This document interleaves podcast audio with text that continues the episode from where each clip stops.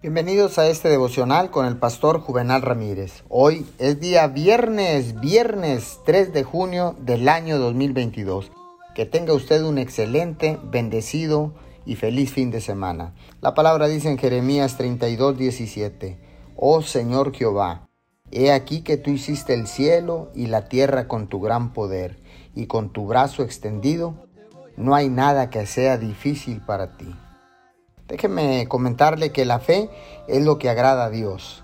La fe es lo que le permite a Él hacer lo imposible. Dios pondrá algo muy grande donde usted se dará cuenta de que no tiene todo el talento, ni las conexiones, ni la confianza. Él permitirá que un obstáculo se interponga en su camino, uno que usted no pueda superar en virtud de su propia fuerza. Cuando esto sucede, usted puede desistir de sus sueños y deseos.